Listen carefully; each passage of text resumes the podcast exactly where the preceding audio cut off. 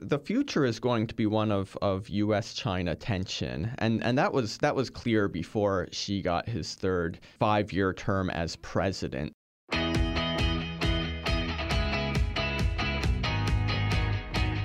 Hi everyone, Samantha Aschieris here, and that was Michael Cunningham.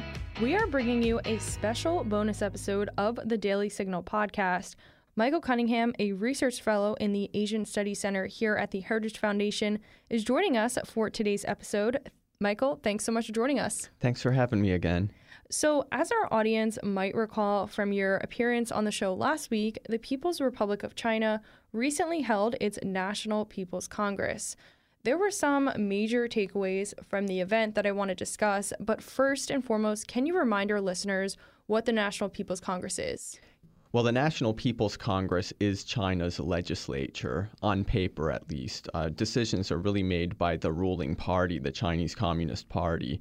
But they, they have this legislature, and the fall legislature meets once a year uh, in the spring. And so that's what just happened. Um, now, it happens alongside another meeting of um, a political advisory body called the Chinese People's Political Consultative Conference which um, so sometimes when you read the news you might see it called the two meetings or the two sessions but the really important one was this national people's congress meeting.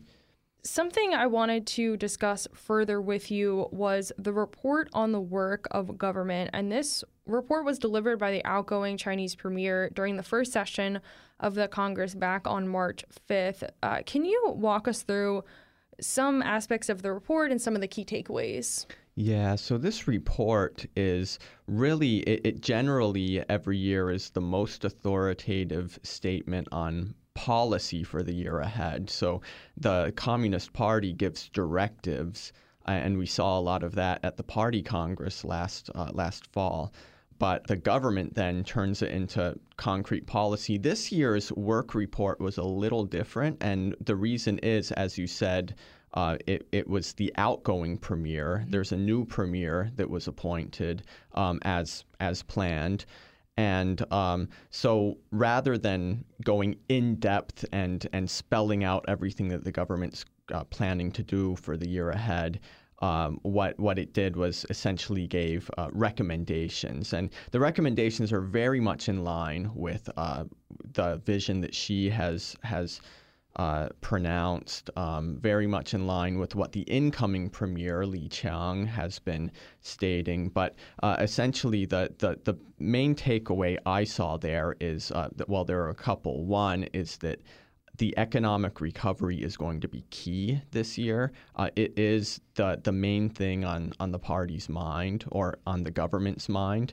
Um, at the same time, though, they're not talking about economic growth so much as they're talking about economic stability, and there's a difference here. Um, they they mention specifically, you know, stable growth. We're not talking high uh, high speed growth. We're talking stable growth, enough growth to to get by while they're also looking for stable employment, stable prices. China has not experienced the, the inflation that the rest of the world has so far, but they're worried about it. Um, and so that's going to be one of their priorities this year is to prevent uh, high levels of inflation. And they're also dealing with uh, with record uh, youth unemployment that they're really worried about. So these are the, the issues that can really affect uh, the uh, social stability in China, which is you know one of the party's main goals is to to to keep it stable so that the people do not oppose its rule.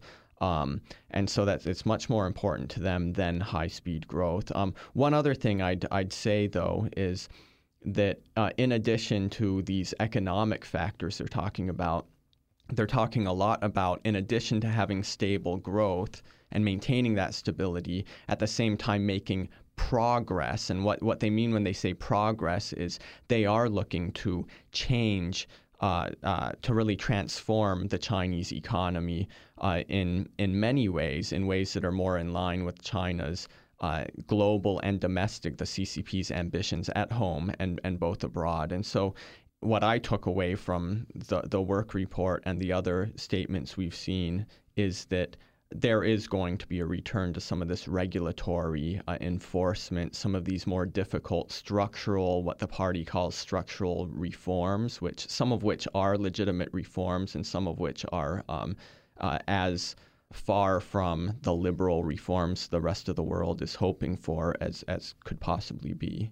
One other thing I could mention about the, the work report is that it was shorter than um, than I was expecting, especially. Um, it wasn't too terribly short um, by you know by historical standards when the previous premier Wen Jiabao before um, Li Keqiang, who just um, uh, stepped down, but when his predecessor gave his last um, work report, it was a similar page length, but there was more dedicated to uh, sort of the recommendations for the future than we saw this time. This time, really, it, it talked a lot about the, the past 10 years, and there was considerably less than usual focused on the coming years. Now, some people in China think we're going to see a you know something more authoritative coming out from Li Qiang, the the now current mm-hmm. premier, in, in, the coming weeks or months. Um,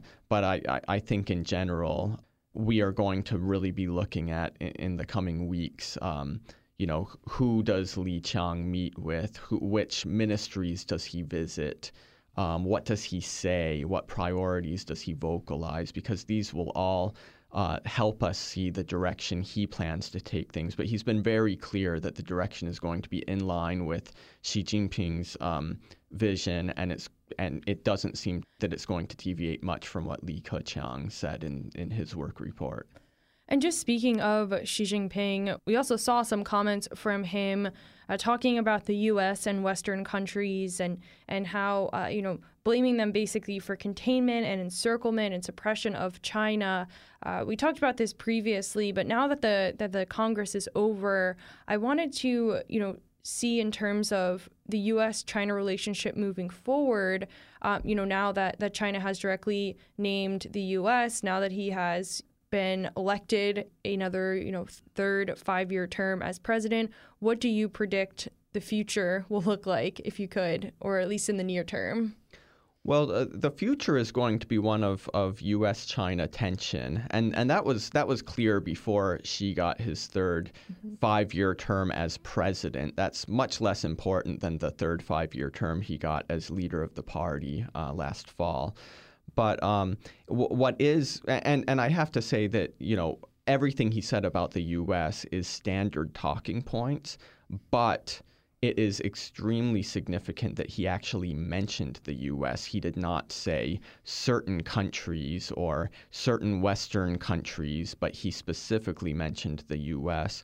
Um, so we are sort of seeing Xi really as expected as as I think most of us who look at China were expecting that his third term was going to be one where he's even more bold and uh, and blatant in his opposition to U.S. global leadership. Um, and so we're seeing that also. I mean, we're seeing um, he also uh, has uh, you know, been very active already diplomatically, trying to put China out there and himself out there as being like a great global statesman, and China as being more responsible than than the U.S. globally, and that's the message that they're they're sending. And so, you know, we, we saw what happened where he he facilitated the reestablishment of diplomatic relations between um, Saudi Arabia and Iran in in the Middle East. Um, uh, the U.S. was not present. It was China with them doing that. We also see how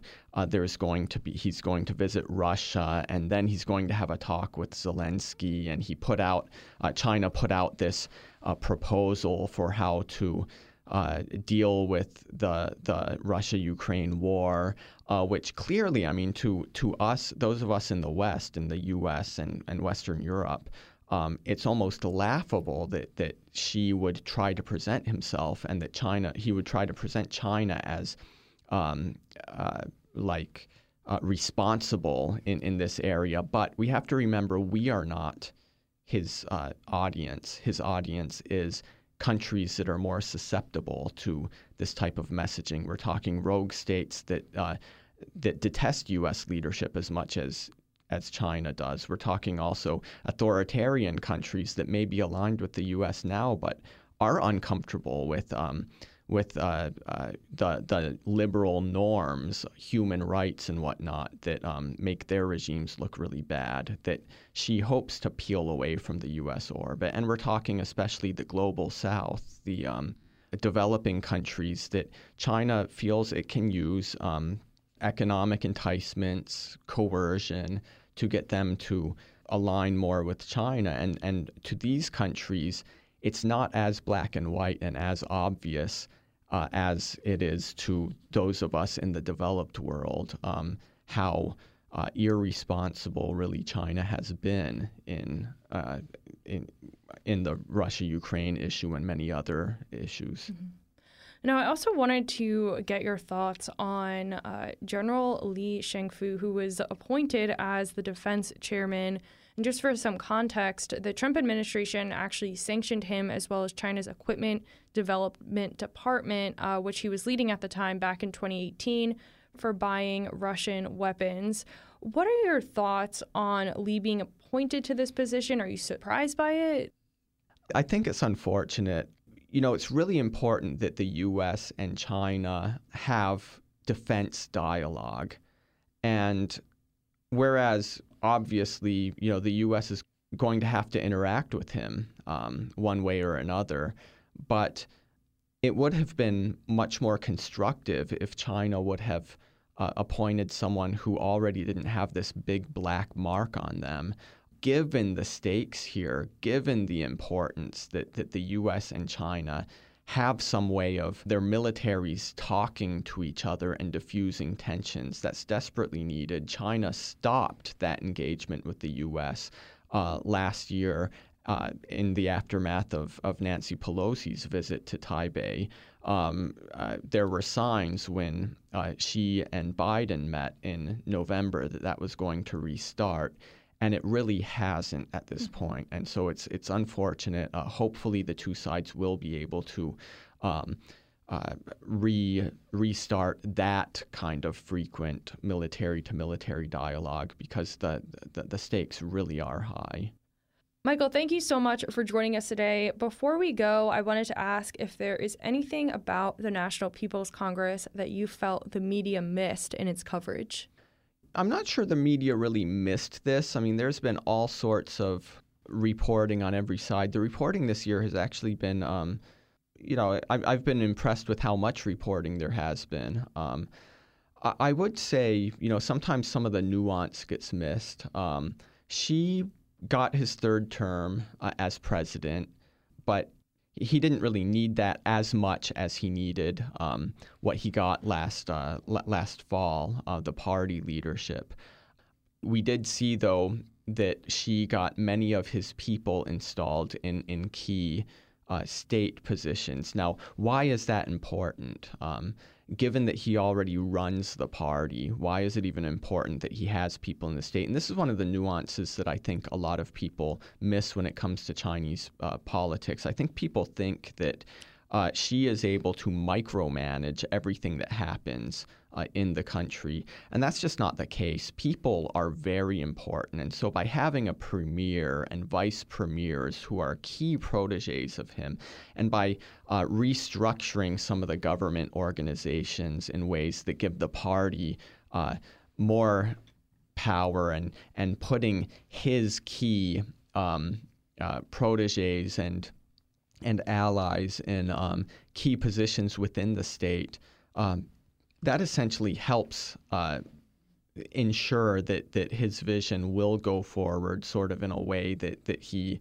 likes. Now, I think another uh, nuance that's important is these are not doofuses that uh, that he has uh, gotten into these positions. These are, you know, they may not have been as well qualified as some of the other possible people that were pretty much um, taken out of the picture at the party congress last fall. But these are people that are highly capable. Um, and that's one of the reasons Xi likes them so much. And so they are going to be better able than, um, say, you know, people who weren't necessarily as aligned with Xi's priorities, they're going to be very capable at pushing his priorities forward.